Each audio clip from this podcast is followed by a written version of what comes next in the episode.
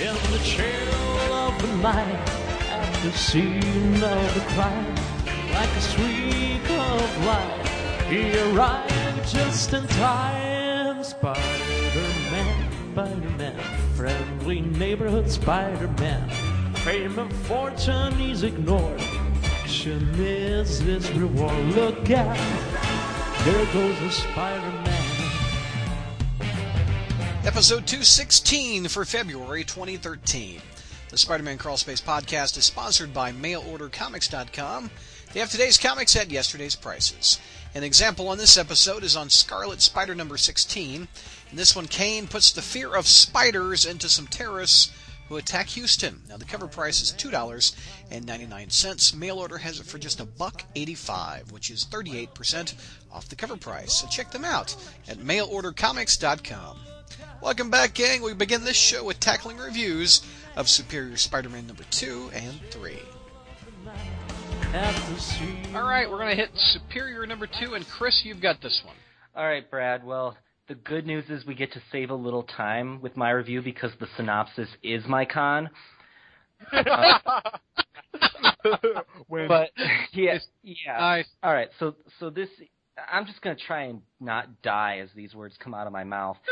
um, so the the issue begins with uh, Peter Puss, Spider Puss, uh, rescuing some scientific gadget, and the media's there, and Mayor Jameson is there to congratulate him, and Ghost Peter is uh, hanging out, just freaking out over the irony of the situation that Jonah finally likes Spider-Man and accepts him, but he's dead, and Ock is posing as him, and and uh, I can't take this anymore. It's it's Crazy Town Banana Pants. And then that is the point when, if you're reading this, your ability to take this story seriously ever again has gone. I, I, I don't know why it struck a chord with me, and I know I've later learned that this is a line from Community. But when I read that, I was thinking that this is just probably the stupidest thing that's ever been written in, P- and put in Peter's mouth. And, and anyway, the, the net to add insult to injury, we cut to Mary Jane and Carly Cooper, who are now hmm. living together because, you know, when you get shot by a bullet that ricocheted off of a supervillain and you need time to reheal reheal the the place you want to go to recover is your ex-boyfriend's ex-fiance. And then of course you want to sit around at coffee tables with her and talk about nothing but that said guy. The Bechdel and- test. yeah, exactly. And uh, Mary Jane comments that this change that Peter's gone through is crazy town banana pants. And Carly's like, "What?" And Mary Jane says, "What? Oh, it's just something Peter's always said. It rubbed off on me." And Carly's like, "Yeah, I picked it up too, because of course this is a long-running phrase."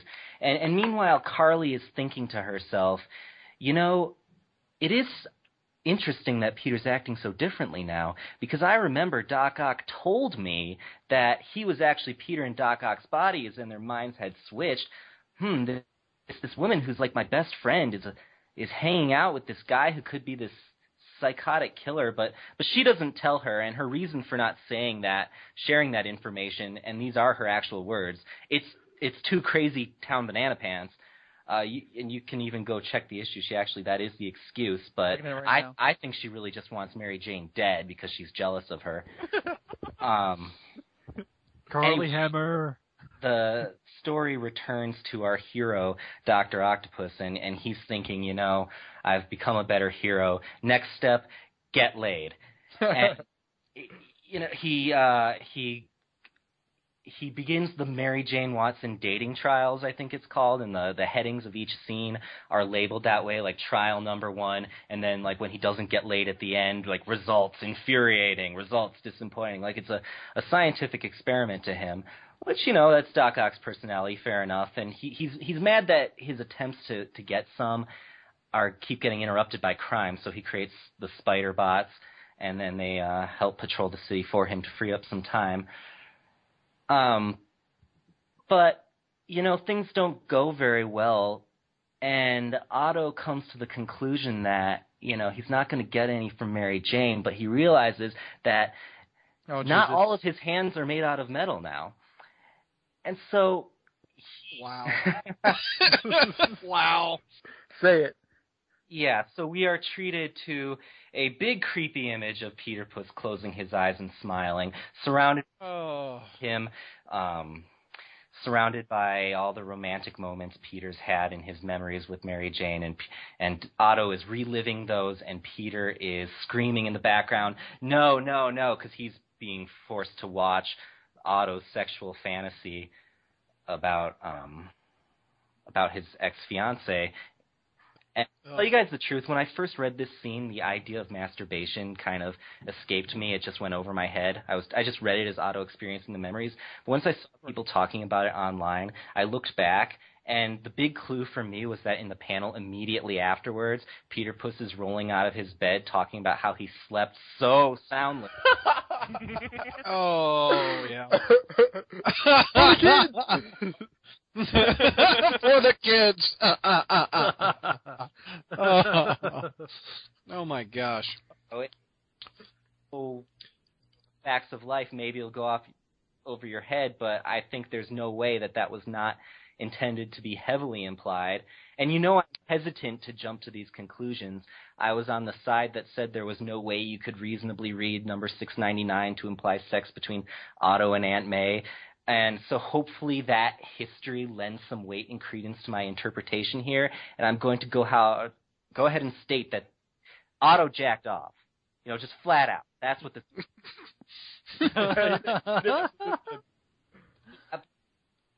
then he starts to realize he doesn't need it, Mary Jane anymore, and he uh, starts flirting with Sajani from Horizon Webs, and he calls her fetching. Horizon Horizon Labs, not Horizon Webs.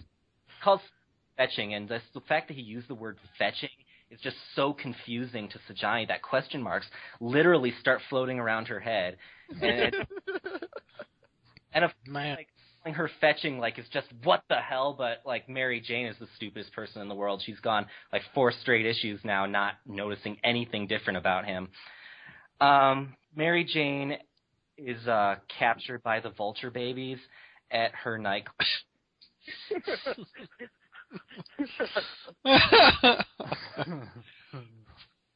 Chris, you still there? Yeah, can you hear me There you are. There you are. You're going in and out just a little bit, kind of like Ock in his mou- mind. Ah, stop it. sorry, God, Brad. sorry, sorry, sorry. the part that's good about this issue actually is Ock's about to use this do the same mistake that killed Gwen Stacy, but Ghost Peter makes him do something differently, and I did like that part. Um, but then Otto, you know, con- convinces Mary Jane that they need to break up because that's the only way that he could ever set Mary Jane free. Because Otto apparently read one moment in time and decided to quote it, and Mary said, Ghost Peter is kind of nodding his head too, and it's like, "Wow, I'm surprised at you, Otto. You've done the one thing I never could do, and finally have been put right." And um, oh, how that felt off, didn't it? yeah, how, how does this thing even end? Um, I, I don't know, but Carly Carly's gonna investigate. She's not gonna help just by telling Mary Jane, warning people. All right, I I'm gonna go through some cons here because there in the course of human events there are bad issues, but then issues that are just so surreally like bizarre that their absurdity takes on a historic dimension. And I know that like this has been but this issue was Crazy Town Barney Barton. And issue dedicated to Doc Ock trying to get laid. I don't know about you all, but I'm a little sick of the sort of preoccupation with Doctor Octopus's sexuality. That's not the most interesting part about this premise, but it's coming up in every issue up to this point. Uh, he's either making out with Aunt May or staring at Mary Jane's boobs or whatever, and I, I, I just give negative shits about Doc Ock's sex life. Having Here, here's a question for you. If you're a pudgy little man that's been beaten by his father, and you get uh, your mind tra- uh, what a hypothetical this is. You you get your mind transferred into a, a fairly good-looking guy named Peter Parker. Wouldn't the first thing you try to do is get laid? Well, yeah. The yeah, last person that Otto had sex with was a hologram. Okay, that's not the question though. The question is more should that be the subject of the Spider-Man comic? I mean, I've seen like uh Give me that. the body swap is a time-honored sci-fi tradition. I mean, I've seen things like Warehouse 13. The male and female co-stars swap bodies for an episode. Realistically, the guy that's in the girl's body is stripping naked and just masturbating the rest of the episode. That doesn't mean that's what the episode should be. yeah. Like, yeah. The Scooby Doo All right. movie did that. that's kind of the thing. And Scooby-Doo porn? The, no. Roll. let, let Oh, me. you mean it just did a body swap? Because I was I was hearing something else. can you guys hear me? Bar- Yeah. I, I can hear Chris. Go ahead. Am, am I coming in okay? There you are. Now you're good. Okay. Last thing I really want to say about this issue is that it's the first issue that significantly features Ghost Peter, and oh my god, if he isn't the most annoying thing I have ever seen in a comic book, every single panel has him floating around screaming the stupidest things you've ever heard in your life, like Crazy Town Banana Pants, or my other favorite is when he tells Ock to suck it, like, and that just gives you the idea of the caliber of color commentary this Ghost Peter is providing. So basically, with Otto acting like a jerk and Peter being annoying, this issue is a story about a douchebag being narrated by a jackass. Wow. All right. So you loved it. That's Man. Fuck. All right. Um what's what's your grade on it, Chris? Yeah. An F? I'm gonna. I want to hear other people's statements before I set it in stone. So why don't you guys just? Okay. All right then. Uh what's some pros? Anything you guys liked about it? There's a panel part. where uh, hey, there's a panel where um uh Puss and uh uh Ghost Ghost Peter the White have their uh spider sense go up at the same time. I thought that was that was barely clever. The I pro- liked I liked the fact that Spider-Man, uh, dr- like when when Doctor Octopus suited it up, so did Astral Peter. Yeah, I generally like- Stegman's art is the only good thing about this issue, and I'll I'll trace both of what you guys just said to Stegman's art. That's true. What about the line where uh Peter says she's my soulmate or something like that? I thought that was oh my nice. cons. But Really? then, but then the the turnaround where he's like, "You did something I can't do" or something like that. I totally negated that comment. I thought it's like two personalities. Two no, different I, I absolutely get it because because because Peter Peter knows he can never really truly walk away from Mary Jane. He thinks he can, but Does he That's want what to? Because that's what we're implying here. Right. He- He wants to leave her, but in the same panel he says she's my soulmate. Okay, can I go please? Yeah, go ahead. I- Oh, I, I, God. I'm not. I'm not. I'm not trying to be like like abrasive, but like I'm. You guys are touching on all my all my quotes. I want to kind of really hit this thing All with right. a Is this your con, Don? We've been fighting about this all week. Yeah, Josh and I have been like having like NPR style debates about this issue. And um, Yeah. how many cons do I have? Like one, two, three, four. I have nine cons. And um, Good God, man. okay, I, I don't want to listen to one because I don't want to take up too much time. Uh, number one, Peter's written like a bleeding man child again, as you know this this post mortem run continuously tries to do. When I hear the when I saw the phrase "crazy town banana pants" and the situation, you know, uh, post mortem Peter looking at J. Jonah Jameson shake Doctor Octopus Spider Man's hand, you know what it makes me think of? Hmm. Yuck, yuck, yuck! That Parker luck. And you know why? oh, You know why we started saying that? Is because it was so annoying that they tried to play up the Parker look as this like sort of shrug your shoulders, whoopsie daisy sort of uh, happenings when serious shit was going on. It's like I understand that there's going to be some some comedy with a, a villain being a superhero, but like Chris said, and like I said in my review, all the drama and all the possible you know relatability is ripped from this comic book with this issue. It's just it doesn't take itself seriously, and when the situation, you know, which can be kind of fun. I mean, I don't. I'm not like a, a a guy who only wants to read Watchmen and not have fun with comics. I like fun, I like funny stuff, but like, you can't undermine uh, your characters or your story to the point where it's just complete farce. Do, you- do you understand? Um, I actually don't know who I'm talking to. Um, I think you're talking Listen. to the astral Dan Slott. uh, let's see. Talking out loud always sucks. Don't do it. Um, it's funny because oh, here's another thing. Uh, we were, remember during Slott's original run, like you know, uh, big time and otherwise, we would always say how well he writes Mary Jane. You know, I suppose he's making up time now because Mary Jane is written to be so hellaciously stupid in this issue that you wonder if it's a different character. I mean, why does Dan Johnny say, Parker, what's wrong with you? And Mary Jane acts like a complete one-dimensional idiot. Even at the end where she says, Spider-Man, I love you! No, we can never be together. Oh, okay. It's like, what? Uh, it, it's, We've she talked was, about this. yeah, well, okay, yeah. You know what? Because Josh said he put a, a very good explanation. If you had a girlfriend and you went went out for a while and you broke up and then you saw each other again, there would be some awkwardness and there would be some getting used to a personality that you are away from. And I'm I'm not trying to steal anything he's going to say, but like there is some leeway with Mary Jane's actions towards Peter, but there's not nearly enough leeway to excuse his stupid writing. I think.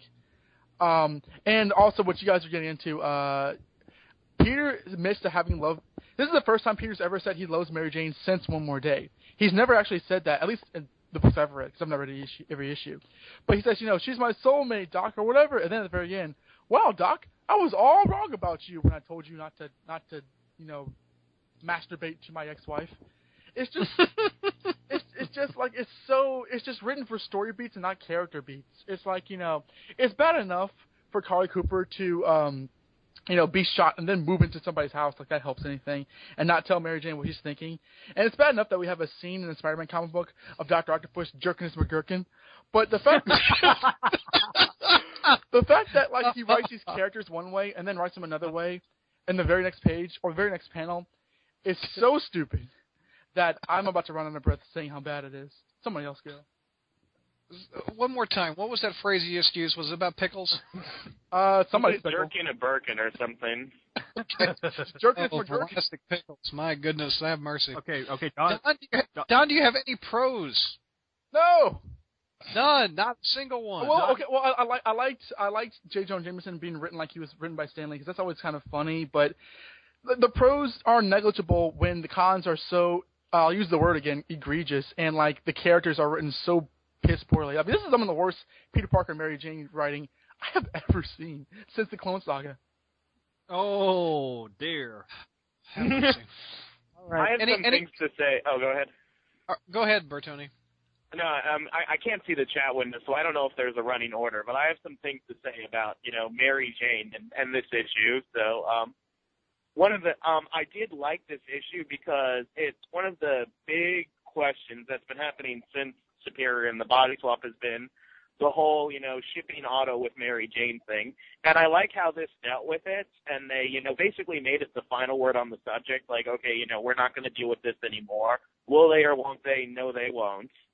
Um, I want to address, and if you think that this is talking about you, um, you know, fans on the internet or you know other people, maybe it's you in particular, maybe it's not. This is this is a collection of people that I've seen. But ever since this first happened, this whole rape thing, oh my lord!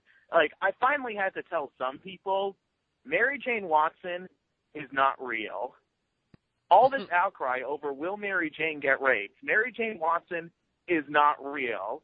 And hypothetically, if Otto did have his way with her, she is a villain. If, if that's not Marvel saying that it is okay to do this.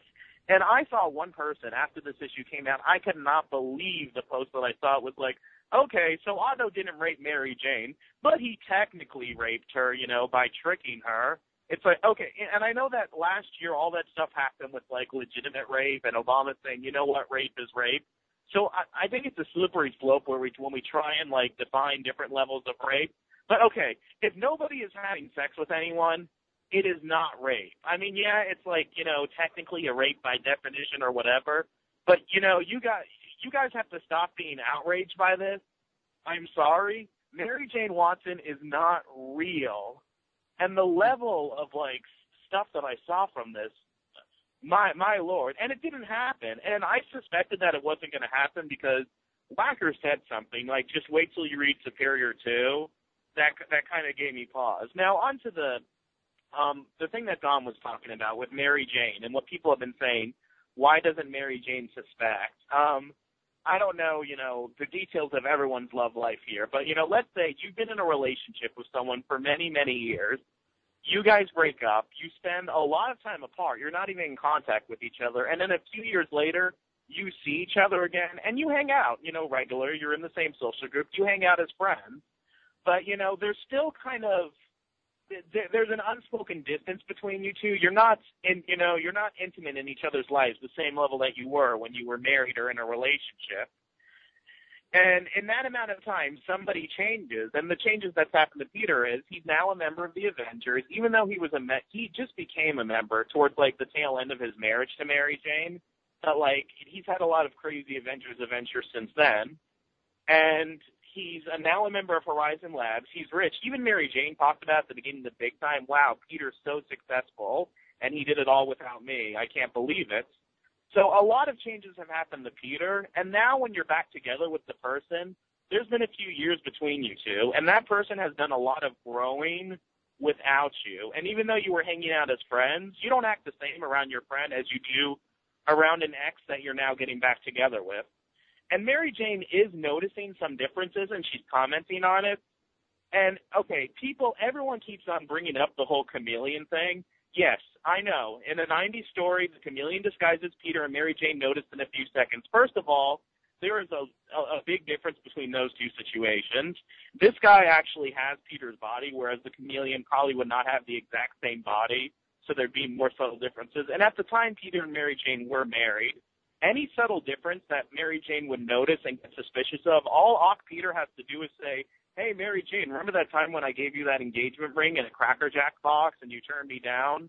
Like, he can give her a few little breadcrumbs to throw her off the scent. But I think that that's why Mary Jane doesn't know that this is Peter. I know that this is epically long, and you, I don't know if you guys are typing in the chat window, but I had to get that out because that's like one thing that a lot of people have been commenting on. Okay, I got a question to kind of parlay your point to Bertoni. Did Sure. Doctor Octopus rape Peter? That's a very You good know what? question too. I agree.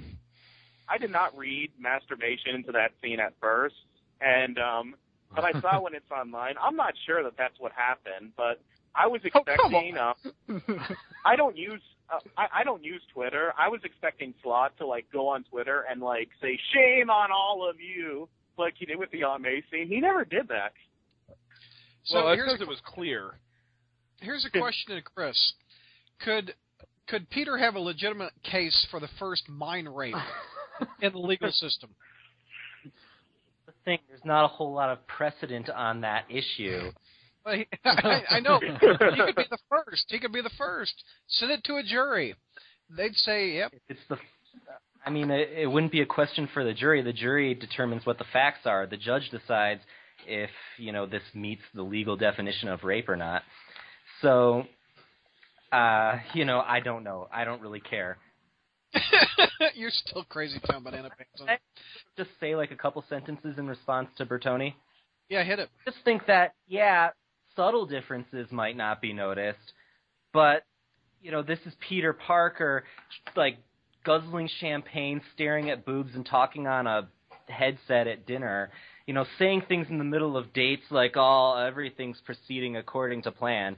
And even the ghost Peter is like screaming, "Why don't you get this?" Which just goes to show that Slott's aware of how absurd this is, but he's not doing anything about it. I don't know. I just I just don't see these differences. I guess as so unsubtle that Mary Jane should not notice them. Plus the inconsistency with Sajani, like is just having cartoon question marks, and Mary. I don't understand Yeah. what that is. Jr., we haven't heard from you. What's your take on this? Wow, I don't know if I can add to uh, jerkin the McGurkin or anything. Uh, um, this, this, I tell you, and, and maybe when we talk about issue three, uh, I can elaborate a little more. But this is just an example of just how utterly schizophrenic Dan Slott's run has been, because this was an appalling issue, and it's like this is the same guy who wrote the first one, you know, and I, I it's I, I, you know, it, it- it's like, you know, be it, it's like, you know, when you have like the Betty Brant issue that we had some time back, you know, where or where she was assaulted, it's you know, and, and Aunt May is ragging on Peter, you know, because oh by the way, you ran off like a scared teenager years after your uncle got, you know, blown away like oh maybe any other scared teenager would have done. And anyway, but it, this story, this is awful, and and part of it is because, like I said, when when they introduced Ghost Peter, now they they totally destroyed the focus of the story because now it's not about Doc Ock adjusting to life in Peter's body. It's Peter's vaud- running vaudeville commentary. You know, that's the subject of the issue. You know, it's like it, it's not so much well, what is Doc doing? It's how is Peter reacting to what is Doc doing? Um, and the, this and the whole thing. I mean, they they've sacrificed. This is like going for the lowest common denominator and not telling, not telling a good story that you've got right here because I'll give you an example. You know, Doc Ock comes to this half-ass. Well, first, I do one thing I did like was I did like Doc Ock figuring out that part of the reason Mary is Mary Jane is attracted to Peter is that duality of Peter being Yeah. Spider-Man. You know, I like that too. That was nice. Whereas, whereas you know, like we and we talked a little bit about this, you know, when Mark Webb and Emma Stone said, "Oh, Gwen Stacy loved Peter, but Mary Jane loved Spider-Man, and that's the difference," which was a totally simplistic and, and misunderstanding of the entire thing. It's not so much that Mary Jane likes or loves Spider-Man as opposed to Peter, but the thing, and even if you read Parallel Lives, back to Gerry Conway. It's that duality of the two. You know, she doesn't know. She says, you know, it's like, boy, this guy. You know, by day he's a, a, a he's he's a nerdy little guy. By night he's punching out supervillains. So in a way, she is drawn to that duality, and Doc figures that out. Perhaps even earlier. Than, I- Peter may never have figured it out, but Doc figures it out pretty quickly. But then the, the the whole breakup sequence, you know, is just Doc Ock. It's rambling. It makes no sense. Oh, it's an it's an incalculable conundrum. You know, no, that's stupid. Here's the real reason. You know, Doctor Octopus realizes that to love Mary Jane, he has to have a relationship with Mary Jane. Doctor Octopus is at this point in time incapable of a relationship. He doesn't know how to handle it. You know, I mean, and and that's why he can't love Mary Jane right now because it would require him to to not just want to lay her. You know, I mean, I can. It, you know, he comes to the he, he comes to the realization that you know to have to love this woman, I have to do more than just have sex with her. You know, um, and he's you know Doc Doc is not emotionally mature enough for that why you know so that's the story. Why that story it wasn't told. Why we got this sort of half-ass you know uh, explanation for why they can't be together is ridiculous. Um, this this is just very poorly written. Um, uh, uh, an extremely poor poor story. Uh, when you go around to giving grades I'm going to give it a D. Uh, it's it's it's just it's just awful. Uh, anybody else have any thoughts before we move on to the next one? I just have to say, um, Okay. Doctor Octopus jerked off with Peter Parker's penis. That will forever be in a Spider-Man Wow. comic book. Fuck that. Wow. this is this is why we all missed Kevin Cushing when he was not on the show. Wow. I'm going to say this. Wow. I'm going to say so this. Now- this is the exact I thought it was.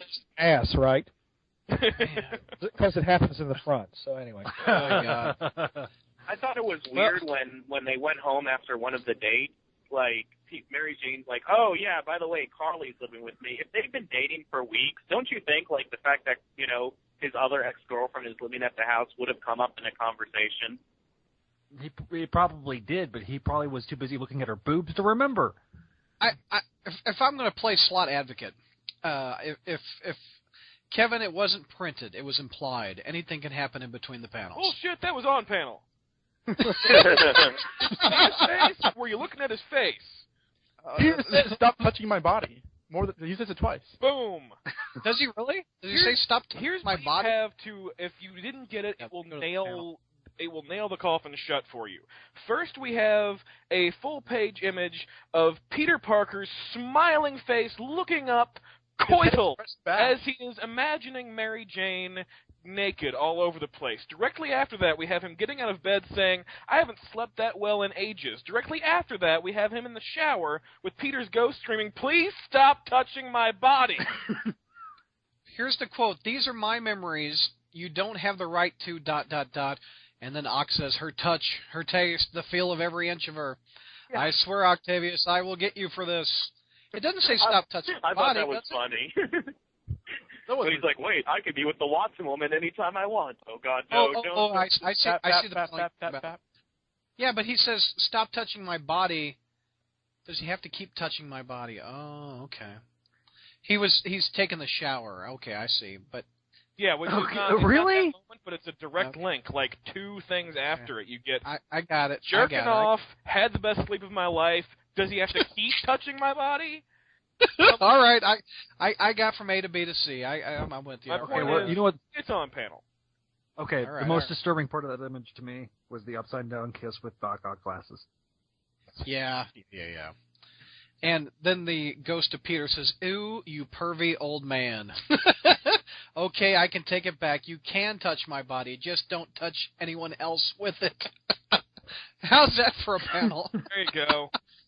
Wow. Oh, okay, this is this this uh, this goes all to the point that I was going to make. keep touching my body. Oh my god. This is all to the point I was going to make. Remember when Dan Yeah. Slott said that you know, well, you're getting a different Dan Slott. You're going to get a creepy, weird Dan Slott. This is creepy and weird in all the wrong reasons. It was true. Whew. All right, I'm I'm ready to go around the panel, around the horn for the grades. All right, uh, Kevin. Uh, I'm giving it a D. The only reason it's not an F is because Stegman's art's still great. Okay, Don. Uh, this shit was garbage. Um, I don't know. This this was this this was ass in prison. Uh, D minus. D minus. Jr. You gave it a D, as I remember. Yep. Okay, Zach, Big old fat F, even with Right. Stegman's art. Chris. I I might. I was going into this thinking I was going to give it a D, but I might go down to D minus, and the only thing keeping it from an F is that it's kind of so bad it's funny, not so Yeah. angry. So D minus as well, where I'll. So The, I, I guess C minus out of me. I'm not going totally D, but man, Dude, it came close. dude. Really, C minus. See, what's an my- apologist, Brad? wow. It's a below average. You- You're trying to get Slott back on this show, Archie. You're trying. No, I'm not. I I like I like the I like the idea of a dude in Don't his say mind. anymore. Don't say anymore. For here. I I can understand a dude trying to get laid. I can understand that, and I can also understand. Um, what what else did I like about this? I like the try not to break. Is this the one where he tried to break her neck like uh, Gwen Stacy? Yes, but that's been. I when thought the that was Vulture not- babies, Jim Henson's Vulture babies. Jim Henson and You make your dreams come baby. true. Dreams come true. All right. Vulture babies. Yeah. All right. Let's move on to number three. Uh, I never gave a grade, but I'm, I, I Oh, going to give it a B. You're going to give it a B? We are done yeah, I had, I, yeah, I, I had fun with the issue. Ah, Gosh, I thought I was the highest grade. You really, you, you're the one that won Slott on the show. the yeah, most. yeah. You, you're trying to get Yeah, it back I for mean, San Diego. I haven't, I haven't been afraid to give an F. You know, you heard what I said about 697, I think it was. It's a, it's a I brand know. new Marvel now. Come on now. My God. All New right, era. that's all. number three, Bertoni. You've got this one. Yeah, and um, since I've switched recording studios, um, my my notes and my synopsis might be a little choppy.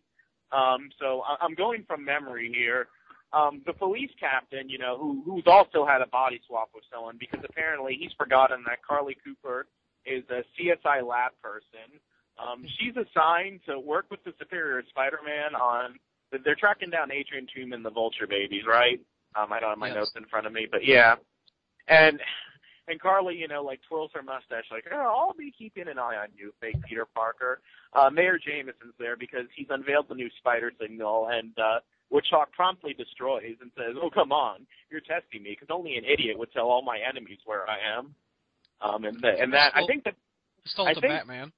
yeah, I think that the headline on like Newsarama for that was like, "See the Superior Spider-Man diss Batman" or something like that. Which um, and uh, um, like I said, I, I don't have a Twitter anymore. I, I mean, I have one I don't use, but I check on Twitter sometimes to see the people's reactions, and a lot of people are like, "You're dissing Batman Slott," and thought that, "Oh, he's Batman, he can take it." Um, so Peter Puss tells Carly that he doesn't need her. He's going to handle this on his own. And then this is uh, the Ghost Peter's abilities. It's a little weird this issue, and I think Chris touched on it in his review because like he was reading Otto's inner inner uh, monologues before and commenting on it the last issue. In this issue, he's not he's not sure what Otto's thinking. He's like, "What's your plan with the Vulture?" Because apparently he he remembers um an encounter with with the Vulture um at Doctor Octopus during the old Sinister Six days where he said that he just wanted one big score and he was going to go away. So Otto, who's clearly an idiot, shows up as Spider-Man, offers to buy the Vulture off, and doesn't you know think that the Vulture is going to be the least bit suspicious about it. He sends Jim Henson's Vulture babies on them. And um, Otto hits one of them, and he's shocked to find out that they're not midgets or dwarfs, that they're actually children I'm I'm a little confused about the mechanics of it, like how he got these kids or you know flying or whatever. But he um remembering the abuse that he suffered at the hand of his father, that gets him like really ticked, and he no longer wants to you know buy the vulture off and send him on a Cayman island somewhere. You know he's out for revenge, and he uses the uh, disabled spider signal. And again, I don't have the notes in front of me, and it's been a few days since I read it. To shine at the vulture's eyes while they're flying that subdues him, and Carly Cooper kind of comes to the conclusion that yeah, really the solicitation was kind of misleading because it's like, will Carly Cooper figure out the the, the Superior Spider-Man secret identity? She has no different information than she had at the end of number two. Like number two ends with her being like, hmm, I'll see. And this ends with her being like, hmm, I'll see. It's not like she uncovered, you know, the smoking gun or anything. Um, so that's how this issue ends. Like, you know, Ock is like, oh, I think I threw her off, and Ghost Peter's like, oh, no, you didn't. So, um, pro and con, it's, I thought that Ock's, I guess for con, I think Ock's outrage about, you know, the vulture babies being children, like, yeah, you're drawing on from the abuse of his father. People have commented that, like, you know, Ock has put children in danger a lot of times. Um, I don't remember a time where he hit a child directly, so like, you know, maybe that's the excuse that Ock made in his mind. Like, yeah, it ends of the earth, he would have fried lots of children to death, but as long as he wasn't hitting him with his own hands, that's how he justifies it as a supervillain. I think of the I think of the three issues that we're doing this month. For me, this was the least enjoyable of the three. I would have liked more of you know Carly Cooper investigating or something or you know, or at least remembering that Carly's job is a lab technician and she's not like a detective that can get assigned to do all these different things. I don't know. I'd give it a probably a C. Okay, let's do pros around the horn. Who's got a Who's got a pro? Uh, I'll I'll pro it up. Um, All right, pro it. I thought this was a much better story, and I think a big pro for me was seeing um, this was more of that development of Doc Ock as Spider-Man that we wanted to see originally. To see him recognizing the Vulture as bad. I mean, he knew he was a villain and everything because he had been a villain with him, but before he was just like, "Oh, the Vulture's just this this nice old dude among the Sinister Six. Hey, there's nothing bad about him." And then as the issue progresses, he actually, I guess, sees more through Peter's eyes that the Vulture is a bad guy that he wants to take out, and that's that's very cool on the development of the kind of story I wanted from the Superior Spider-Man. Plus, Stegman's art's still great. Mm-hmm. I, I keep love mentioning that. that every damn What- issue. What is it? A two two page spread where you see the uh, the building in the background. You're looking up at it. Where was? Oh yeah, I know what you mean. That's a good shot. Um, I absolutely adored that panel. I thought that was just amazing art on that. Uh, any other pros? I I like the art. Uh, for the I don't want to say the first time, but I've not been hating the art, but I thought it was actually really outstanding in this issue. There were really like nice panels. I like I like the panel of Peter Puss saying, "Why? Why are these children?" And um, just generally, I like it when when villains are shown to be sympathetic, but are, are recognized as uh, you know bad or evil. It's like there was a Detective Comics issue where like Paul Dini wrote Poison Ivy, telling Batman, you know, I'm not a good person, and, I'm, and I never will be. And this kind of reminds you of that, where the Vulture can kind of be seen as a sympathetic old man at times, but no, he's a he's a douche. He's actually my Yeah. least favorite Spider-Man villain from the classic Rogues Gallery. If I'm not mentioned on this show, I know I mentioned a lot of times on classics, but um, like, uh, You hate you hate Vulture, huh? I don't hate him, but it's like he's a villain who he should not really pose a threat to Spider-Man after a couple of times. Spider-Man should just break his nose each and every time because I don't care how much super strength gravity gives him. He's an old man, like an old skinny man flying around in you know the sky. How how dangerous can he possibly? be? I understand like you know the whole youth grabbing thing, but whatever. Um, there's, there's another check in the mail for John Simper. But um, Yeah. I mean, I liked generally the issue. I liked uh, Carly. To me, I don't want them to drag this thing out where she's always like, you know, have that has that side glance at her face, like, yes, Peter Parker. Even though I know the truth, but won't say anything. 'Cause that that's gonna get really annoying if we get to issue five and she's still doing that. There needs to be some forward momentum to make this story believable. But there wasn't any anything uh, particularly abhorrent like last issue, so I I enjoyed it for the most part. No no real cons. Okay. Any other pros before we move on to cons? I'll pro it up, as Kevin said. All right, pro. oh yeah, I got a lot of pros. So Okay. go ahead, Chris. I, I thought it was cool how Doc Ock tried to pay the Vulture off with money. Yeah. I think the writers were needing to come up with more ways to show that Otto's approach to crime fighting was different from Peter's, and because they've basically been going the route like Otto plans better and Otto's more brutal, but they they sort of need to add more to that. And I think this is a great example of something that Peter would just not do because it would be too unjust. Um, but from Otto's perspective, you can see that why he'd think it would just solve the problem given what he knows about the Vulture's motivations. So, you know, it plays to the fact that Ock and Vulture know each other and they have some sort of respect for each other from working together. So, you know, that was a good part. Okay. And Zach, what was your other pro? Man, my pros. Uh, it- okay, does Ryan Stegman's artwork look like anybody else's artwork to you?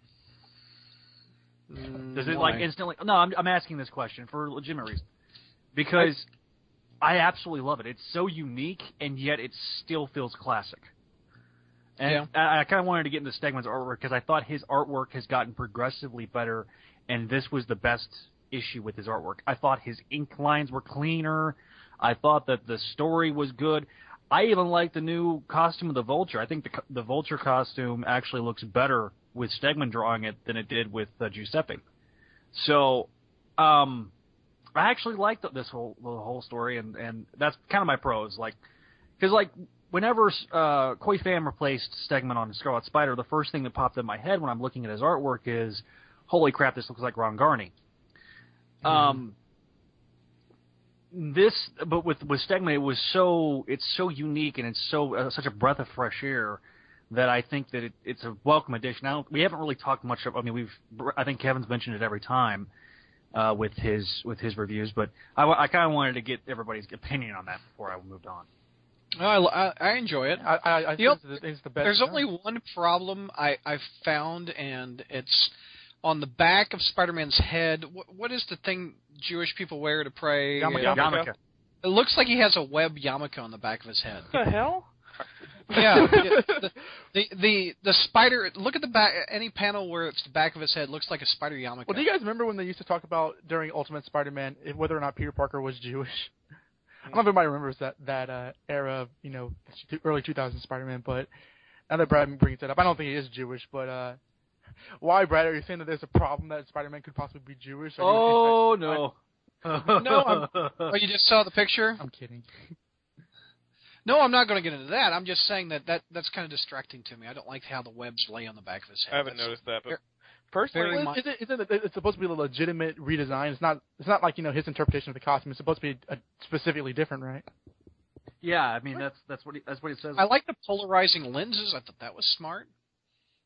But yeah, And- to what uh, Zach is saying about like comparisons, I've heard a lot of people compare him to Humberto Ramos, and I do not get that. Um, At all. I, I, because Ryan Stegman has seen Anatomy before.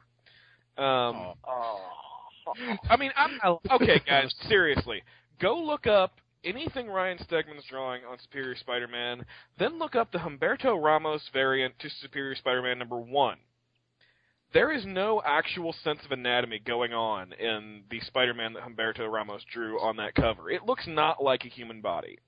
I don't know it's- why you would put that up as your image for a number one special variant relaunched Spider-Man comic book because it doesn't look like a person. I don't think I've seen I that get. Some people, Oh, I'm looking at it now. Yeah. I get that some people enjoy Humberto Ramos's art. There have been times where I've enjoyed it. Um, that is indicative of why I, in general, don't enjoy it, and I really don't understand the comparison between uh, Stegman and Ramos. And I was thinking, you know, I would say Stegman is closer to a classic Spider-Man artist like John Romita Jr. But then I thought about that more, and he's really nothing like John Romita Jr. There's just Right. something classic feeling in it, which is what exactly what Zach is saying. I just I think Stegman is really good at drawing people that look like people while still drawing Spider-Man action that moves. And a lot of people, it seems like, are good at one or the other. Like they're really good at one or the other. Um, but Stegman has such a great marriage of the two in a way that I rarely see, and I really love the aesthetic of his art. hmm In in that regard, I would call him like a Bagley type artist because I think Bagley nails both. I think he does action scenes better than I would agree with that. I would not compare him to Bagley, but I mean, I like Stegman. Stegman generally, I do. I think that his art is appealing because it's it's it goes for the cartoony quality while still being bombastic. Like the art is kind of art that like just booms off the page.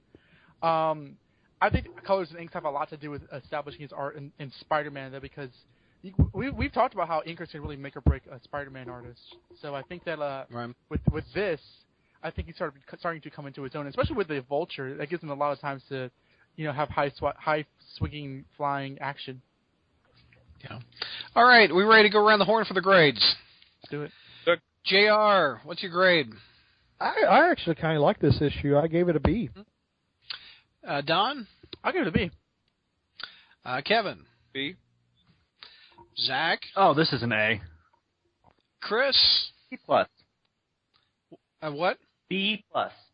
B is in boy. All right, and Bertoni. I think I gave it a C, right, when I did my roundup. I'll also give it a B plus for the art and um the the only cons I had I, I I didn't like the let's juice up the bats or the spider signal. I just thought that was I so thought he's- it was. I thought it was funny. Yeah. Well, I I mean, he's at the perfect spot in the sky for the spider signal to zap him. When was the last time he used Well- the spider signal on his belt? I Long time. don't know. It's long Get time. up there, Dan Slott. I thought it was funny. My one little con was that the Vulture's costume in general looks good, but how can you have a Vulture without wings? Yeah, that's true. How is it in his back? How's he flying? I just, I mean, I don't. I they were given excuses for like how he had made the material in his suit so good that he was flying better. But even if you don't need wings, his name's the fucking Vulture. Why doesn't he have wings? Right. The wings are right. his I- eyebrows. The last No. time I saw him floating in the air like that was during the Marvel Knights run. He was pissed off he didn't have wings. He's like, I don't have any wings anymore. I can't fly that fast. Shut up. Yeah. All right, with that, uh, Don, you've got a birthday party to go to, right? Indeed, I, I was attending my, my brother's uh, birthday uh, dinner, so I All shall right. bid adieu to the crawl space uh, for this month, and I shall see you guys in uh, March Madness.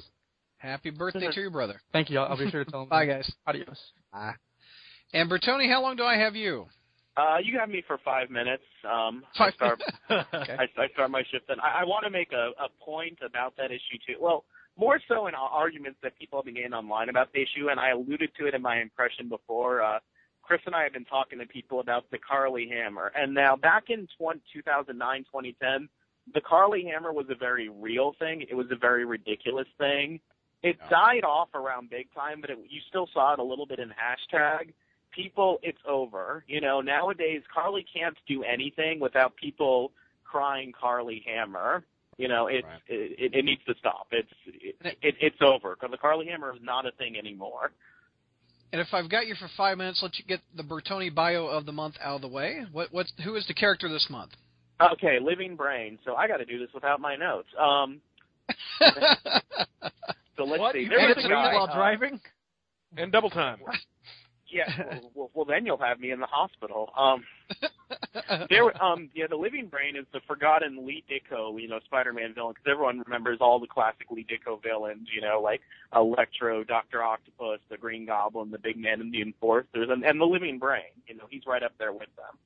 Um, this guy named, I think it was either Doctor Petty or Professor Petty. I don't have my notes, so this is going to be, you know, like the drunk version of Bertoni's bios. Um, he goes to Midtown High's senior class because Peter was already a senior by issue eight. I, I think Peter was meant to be a senior all along, and this whole he was Spider-Man when he was 15 years old was a retcon later.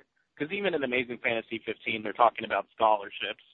Um, there's other stuff going on in that issue, like you know him and Flash fighting and losing his glasses, but the focus is, you know, this guy's demonstrating this robot called the Living Brain, which could solve any problem, and um, I really wish I had the panel to read off because the kids say, "Oh, let's have it solve Spider-Man's secret identity," and they feed the Living Brain information about Spider-Man so it can solve the secret identity, like uh, somehow these kids know how much Spider-Man weighs, and Liz Allen's like, and he's a dream, he is ever, as she's cl- clutching, you know, like Tiger Beat or something.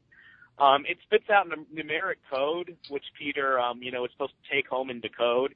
He he later claims that he loses it, but these guys who are unloading the living brain from a crate or something like, yeah, we can use that, you know, to to do some gambling. It's actually the pre-crisis version of Nathan Lubensky, um, you know, before the bookies got him.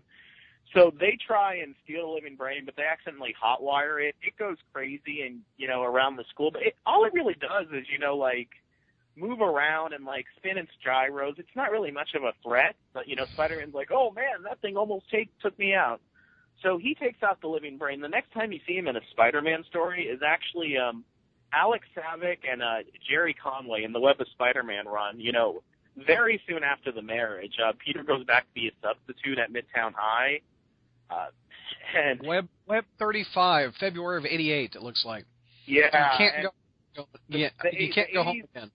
The '80s hit Midtown High hard because it looks like you know one of those like inner city schools, and all the kids have leather jackets, punk rock looks, and mohawks, and they're not interested in science. And Peter calls the principal. I think it's like Principal Scott in that, and I was like, but it's Principal Davis, and Peter's like, oh, I never liked Principal Scott, and I'm like, you never had a Principal Scott. Come on, Conway, you know better than this.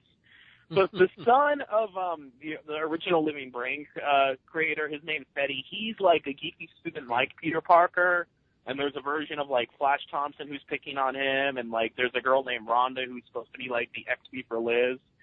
Um, the original Living Brain was like discontinued after that whole incident. So, and he was donated to Midtown High's, you know, science center, along with a bunch of computers that the company had. And the kid's apparently been working on living the living brain, and because he's being bullied by everyone, he activates the living brain and makes it go after the kid that's been bullying him. Spider-Man stops him and uh, the living brain again easily, and the kid gets um, arrested. And in the next issue, he becomes a supervillain, and you don't see the living brain again. Now, I have stuff written down about his other appearances, but they're mostly minor. I found a lot of stuff looking him up to make sure I didn't miss anything that I didn't even know about. Like apparently there's some other Marvel title where there was like an army of living brains. I gotta confess yeah, that I never next read it. wave. I, I was just looking at that. Next wave, um, number eleven was a according to Wikipedia. The Brand Corporation somehow created duplicates of the living brain and unleashed them upon Next Wave at the time when they invaded the Beyond Corporation's State 51 base. Next Wave managed to make short work of the living brain duplicates. I'd never read that one. And um, there is an issue of the, you know, Buckingham and Jenkins run on Peter Parker Spider-Man where you see him in one panel tied up with bank robbers while Peter's talking to Uncle Ben's grave about his life. So that is the Living Brain, Lee Ditko person, you know, uh, new member of the Sinister Six. And somebody on Slott's Twitter, I, I guess, was complaining that the Living Brain was talking and he never had the power to talk before. And Slot response was, if the Siri app on your phone can talk to you, then the giant Living Brain should be able to talk, which I agree with.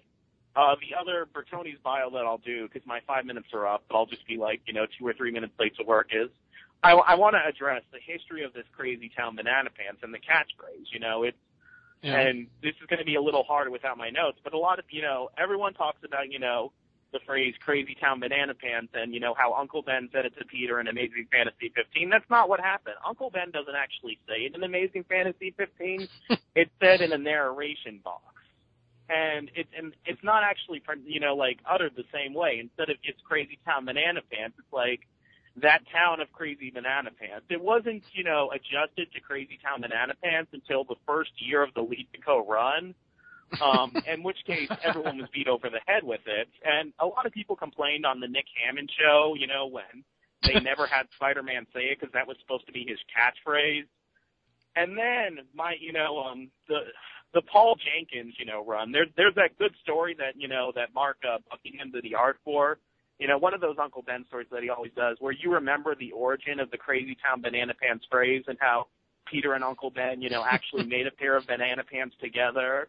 And, you know, and Peter left the banana in Uncle Ben's grave at the funeral because, you know, he was so sad and that was their special thing. The Raimi films beat you over the head with Crazy Town Banana Pants and Cliff Robertson saying them in dream sequences. Good effing lord. And then, of course, there was complaints about, you know, this recent Andrew Garfield film because instead of saying Crazy Town Banana Pants, Uncle Ben, you know, it's he danced around. And he's like, you know, it's like it, it's like a type of pants, Peter, that you know that you wear that has potassium on it with its own province. And And if you freeze the, the DVD at the exact spot and you look over the shoulder of Andrew Garfield on his computer, if you zoom in really tight, you can see in Bing he was searching for Crazy Town Banana Pants. Oh, they're they're very good. Now, you know, I mean, I wish I, I wish that Spider-Man had a had a better catchphrase like that one show Community. You know, when those characters Yeah. said, "With great power comes great responsibility." That's a good catchphrase from Community right there. Um, I can't believe I was able to squeeze that Crazy Town Banana Pants and Living Brain thing in, but um, Very I gotta go. Recommendation is um, uh, for the Batman Universe podcast. They recently did like a five-year anniversary special and it is like it is a documentary on like you know five years of this podcast with interviews and stuff. It is very very good, and you know all your favorite crawl space friends are on it. I'm on it. Um, Don's on it. Stella's on it. Um, so yeah, check it out. Um, enjoy the rest of the show, guys. I gotta go. All right, Yeah. thank you, sir. Peace. Peace, love, and happiness. And then there were five little super friends. All right. Five little super friends. uh, let's see. Let's go to. Let's do the news now. Uh, Zach, you're going to take this one. Don was originally going to take it. Uh, it seems that um, Bleeding Cool had a nice little article up there about um, what did Mary Jane really whisper in Mephisto's ear. yes. and someone deciphered that if you take the letters, um, it will. they zoomed it. They zoomed in on what was it? Comixology, I guess. Uh, I, I think it No, was. Marvel, the Marvel website, the Marvel digital version. And uh, it says that Mary Jane whispers in his ear, "You will make me remember everything." So, do you like that alternate uh, idea, Zach, or what, what's your thoughts on it? I think it sucks. Yeah. Okay, uh, they should have done that. Uh, well, okay, let me rephrase that. I think this would have been better received than what she actually said in Omit. Um, Right. I, I, I think that it sucks that we find out, you know, four years later, five years later, six years later, whatever, that um, that's what she actually said. By making it to where you couldn't read it um, hardly at all is kind of bogus to me. I think that they, if they had stuck to their to their laurels and actually made it to where, and that may have been a JMS thing, which I would have to defer to Kevin for the expert piece on that. But it, it just goes to show that they were making it all up as they went along. There really was no plan. Uh, there was no point to that scene at all, and um, yeah, it just it's it's it's frustrating.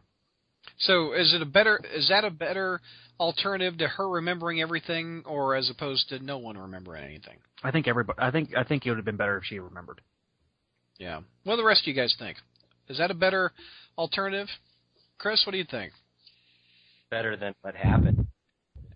I- That's a better deal than what happened. You I think whenever you do a story where everybody in the world is about something, it's it's good to have one character who remembers the because at least in some way, it's everything still matters, and Yeah. that's my preference. Yeah. Jr. What do you think? What's your you prefer her remembering or not remembering? Well, it's not a matter of whether or not Mary Jane remembers per se. It's that if she does, at least the story has some consequences. You know, Yeah. at least there's an impact. Whereas this, at least somebody has done something and knows about it and has to deal with the repercussions of their decision. The whole way, the way One More Day happened, I mean, there are, are no repercussions because nobody remembers. You know, I mean, there, there's there's no fallout. I mean, just nobody remembers. Nobody regrets the choice they made. Nobody has to live with it. I mean, Peter does not have to live with the choice he made because he doesn't remember it. That is stupid, stupid storytelling. And so that, that's kind of my perspective on that. Yeah. Uh, let's see. Let's tackle another news item. Jr. Uh, did you see the Super Bowl? Did you see the Norman Osborn playing Mephisto? Well, first of all, for, for I did not watch the Super Bowl because I am unwilling to tolerate the Baltimore Ravens and the Baltimore City's uh, tolerance of a man whose role in a double murder is yet not sufficiently explained. But and I won't even get into Art Modell. But uh, Jr. You're you're you're pull back from your microphone a little bit. You're you're you're redlining it a little bit. Oh really? No, I'm actually got it right in front of my face here. But uh, okay, anyway, it um, sounded a little loud. Okay, go ahead. oh, a little loud. Okay. Oh, it was real loud. Yeah. All right. Back off. Uh, but uh, there you but go. I, yeah, just like Captain Kirk in the Star Trek Six. um, I, I did see the uh, I did see the uh, commercial from uh, when you posted it on your site, and right. I mean, what is there to say? It's another stupid car commercial. You know, But guy gets a chance to make a deal with the devil or whatever for everything, and he he looks and says, "Oh, gee, I can buy the car for only thirty thousand dollars, so I don't need to, you know, I don't need to make the deal with you." Oh yeah, great. You know, hey guy, you got thirty thousand dollars in your back pocket? Could you share some with me? Stupid commercial. They're all stupid. Yeah, but isn't it nice to see Willem Dafoe be evil? It I mean, is always it is always nice to see Willem Dafoe be evil. I hope he got paid plenty of money to be in such a stupid commercial. Kev, did you like that? I thought it was neat. Norman Osborn as Mephisto. I have not watched it actually. Oh. God knows, I I volunteered for a shift on Super Bowl Sunday. And that's a wrap on this episode. Before we go, I want to give another shout out to our sponsor, MailOrderComics.com. An example of their great prices is on the third issue of the Alpha Big Time miniseries. Now, the description reads, quote, I'm not kidding. A killer is on the loose that Alpha created, but the high school hero has a bigger threat, which is dating. The defining moment of the greatest superhero to ever exist is here. and unquote. The cover price, $2.99. Mail order has it for just a buck 85. So check them out at mailordercomics.com. Thanks for listening, gang. I'm your host and webmaster, Brad Douglas, for the SpiderManCrawlspace.com.